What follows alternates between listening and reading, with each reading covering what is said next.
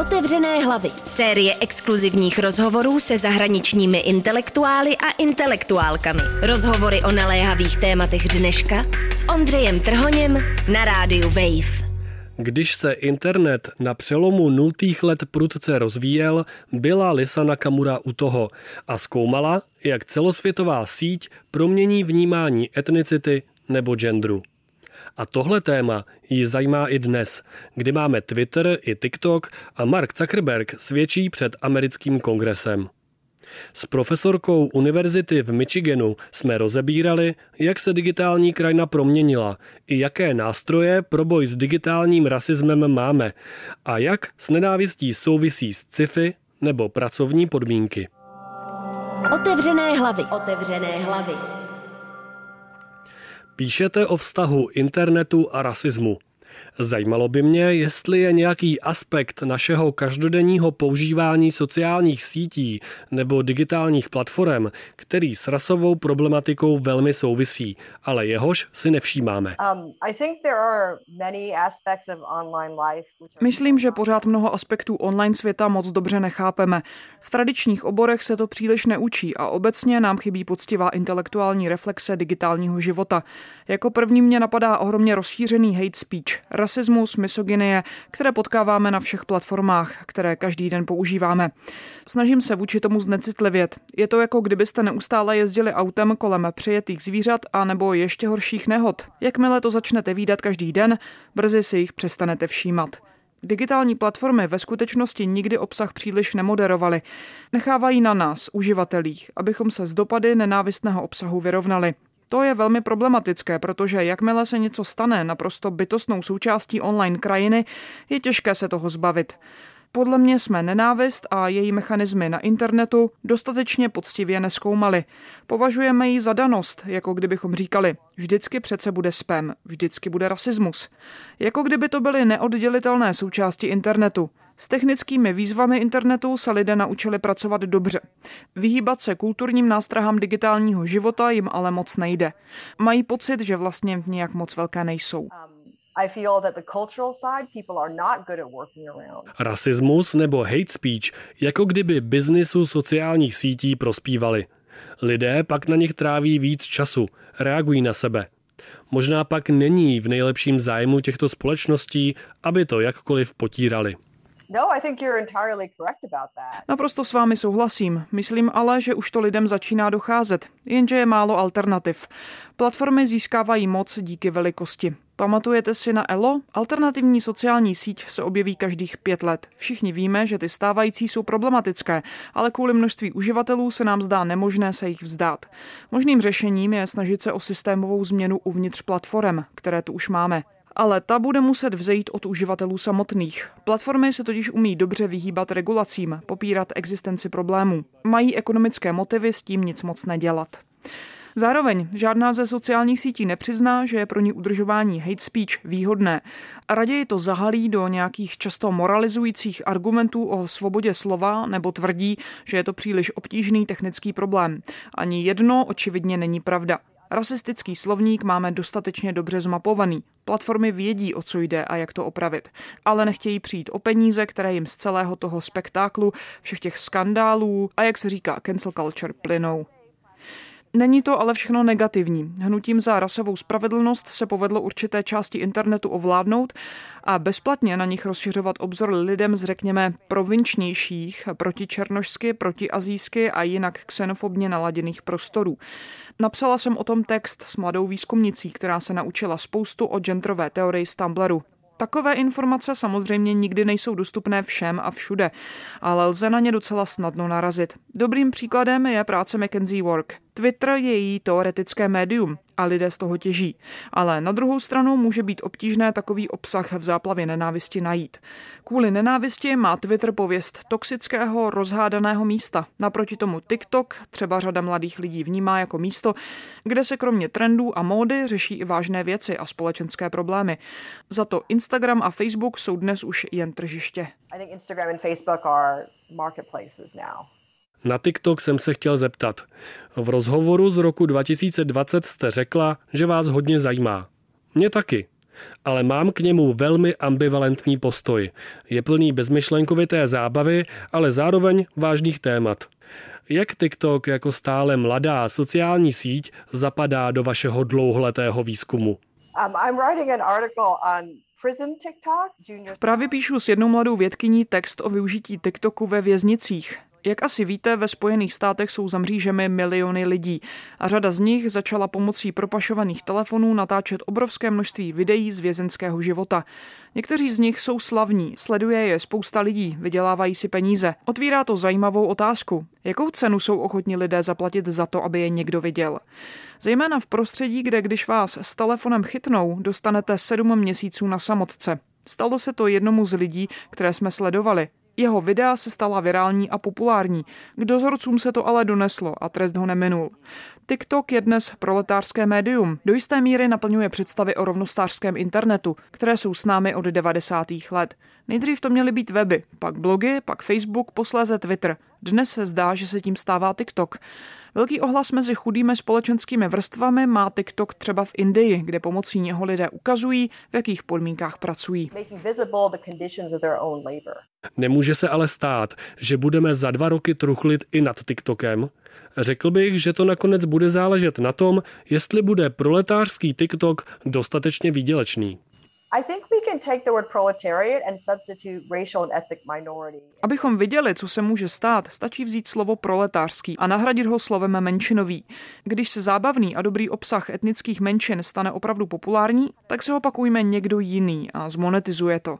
Mladá žena z Atlanty spopularizuje afroamerický tanec, který pak využije Charlie de Amelio, patrně nejpopulárnější současná tiktokerka, a všichni si myslí, že je její. V Americe je kulturní apropriace černožského obsahu a kreativity obecně velmi běžná. Afroameričané něco vymyslí, ale to běloši na tom vydělají peníze. Mluvila jste o ceně za viditelnost. Sociální média a internet často chápeme jako místa, kde se lidé mohou svobodně projevovat, ukazovat, jak jejich třeba menšinový život vypadá. Určitě to ale musí mít nějaké limity. Jaké jsou politické aspekty této politiky viditelnosti? Když vás budu citovat z jednoho rozhovoru, rasa se netýká jen reprezentace, ale taky struktury. Pro mou práci jsou zásadní myšlenky Tiziany Teranovy, které se týkají práce, již digitální svět podpírá, toho, co se děje pod povrchem. Jsou to všichni ti lidé, kteří technologie vyrábějí svýma vlastníma rukama, ať už v továrnách, dolech, nebo třeba i ti, co čistí data. Jsou to z největší části lidé jiné než bílé barvy pleti. O elektronice nepřemýšlíme jako o azijské, ale přitom jí z drtivé většiny vyrábí azijské ženy. Řekneme si Apple, ale jsou to čínské výrobky, vyrobené prací čínských rukou. We just think of it as Apple, right? But it's Chinese. Nemohl to lidem nedávný nedostatek elektronických součástek připomenout? Připomněli jim to, ale negativně. Dodavatelské řetězce jsou vidět, až když selžou. A pak je potřeba na někoho hodit vinu. Lidé občas viní systém, ale onen systém často stojí na konkrétních strukturách útlaku. Jejichž oběťmi jsou lidé a těla konkrétních etnik a genderů. Když si stěžujete, že věci jsou moc drahé, pomalé a tak podobně, znamená to, že po takových lidech chcete, aby se vrátili do práce a je ještě přidali. Bez ohledu na ekonomické struktury, které takové podmínky udrží v chodu. Během první fáze své kariéry jsem řešila negativní stereotypy a reprezentaci etnických, rasových a genderových menšin v online prostředí. Dnes mě víc zajímá, kdo vydělává, když se tváříme, že struktury genderové a rasové nerovnosti neexistují. Kyberprostor je stále stratifikovaný. Silicon Valley představuje jedno z nejvíc rasově a genderově segregovaných biznisových odvětví na světě. Jak je to možné? Proč se to po MeToo a Black Lives Matter vůbec nezměnilo? Jak dochází k udržování genderových a rasových privilegií, i když se to navenek považuje za nežádoucí? Může za to kognitivní dezonance technologů, kteří zodpovědnost za sexismus a rasismus hází na uživatele, zatímco oni jsou přece ti technologičtí inovátoři. Podle mě je to ale naopak. To uživatelé jsou inovátoři, kteří se snaží internetové platformy ohnout směrem od rasismu a sexismu.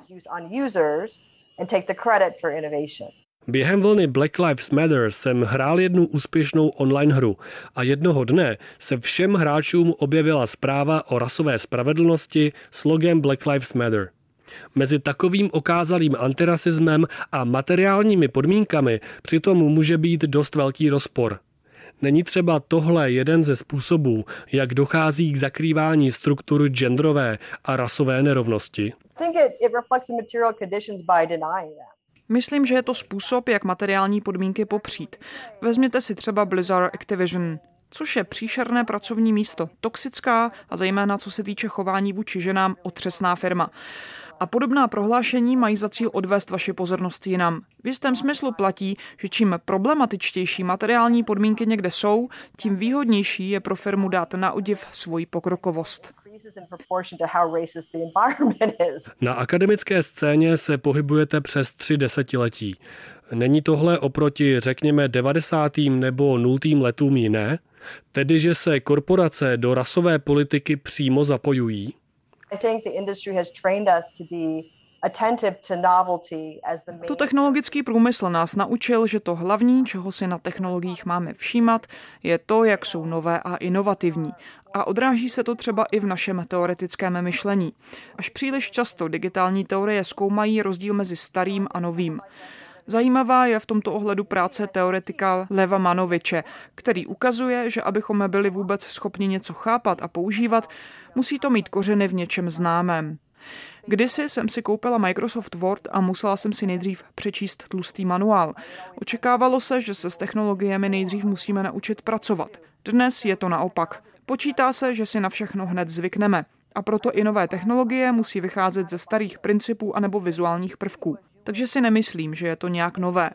Hodně nám mohou pomoci filmoví a literární teoretici a teoretičky. Přibližují, jak nám reklamy na technologie vždycky ukazovaly teprve se utvářející představy o rase, genderu, identitě, třídě. Stojí za to se podívat na reklamy z 0. anebo i 90. let, protože lidi připravovali na to, jaké budou jejich role v nadcházejícím světě. Nepatří sem taky populární kultura? Mackenzie Work vaši práci interpretovala v knize Sensoria s pomocí Matrixu, což je velmi rasově zabarvený film. Ano, roli narrativů, fantazí a představ v utváření našeho dnešního technologického světa celkem podceňujeme. Díváme se na ně jako na něco, co nemá třeba z historií internetu nic společného. Přitom vychází spoustu biografií úspěšných mužů. Šéf Intelu má svůj, Mark Zuckerberg dostal i film a připravuje se snímek o Travisu Kalanikovi z Uberu. Fetišizujeme osobnosti a jejich inovační potenciál. Když současný stav světa dáváme do vztahu s osobnostními vlastnostmi těchto lidí, je to jednodušší, než se zamyslet nad tím, co s tím vším má co dělat fikce a vizuální kultura. Představují totiž obrazy budoucnosti. Matrix máme tendenci chápat jako sice varovný příběh, ale velmi podmanivý a vlivný. Podobně je to s Williamem Gibsonem. Spoustu našich termínů z takových knih pochází, třeba aktuálně oblíbená metaverze. Gibson o ní psal už v 90. letech. Změnily se od 90. let nějak naše fikce a narrativy? Třeba takový kyberpunk už jako žánr skončil před dlouhou dobou. Už ani Gibson ho nepíše. A ve videohrách se z něho stal nostalgický vizuální styl. Esteticky stále vychází z Asie, ale je to taky velká nostalgie. Kyberprostor ovládaný azijskými velmocemi tu přece jen nemáme.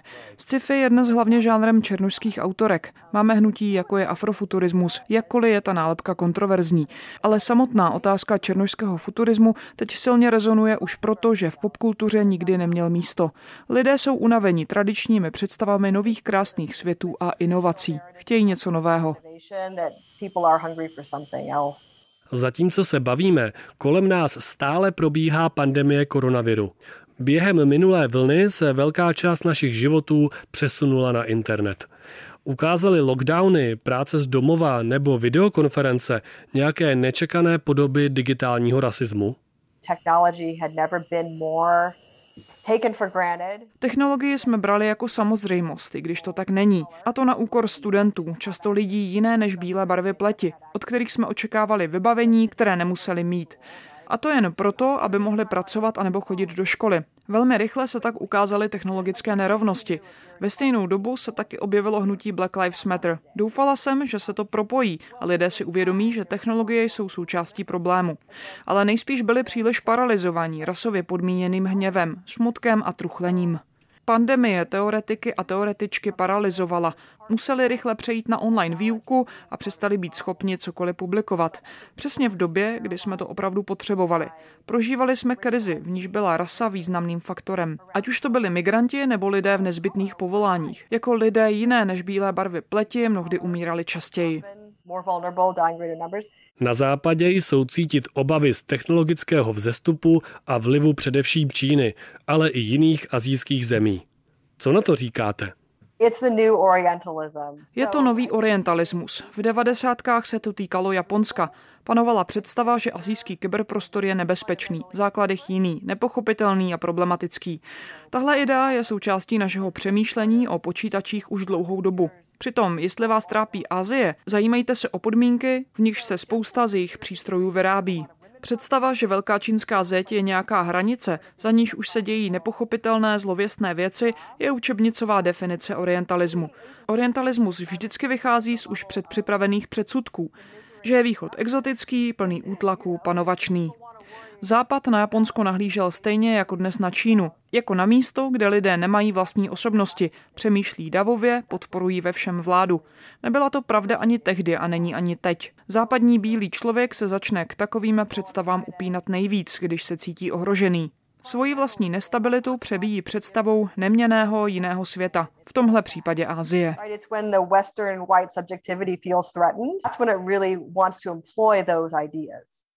Slyšeli jste rozhovor s mediální teoretičkou Lisou Nakamurou ze série Otevřené hlavy. Příští týden se můžete těšit na rozhovor se sociálními psychologi Devon Price. Od mikrofonu vás zdraví Ondřej Trhoň.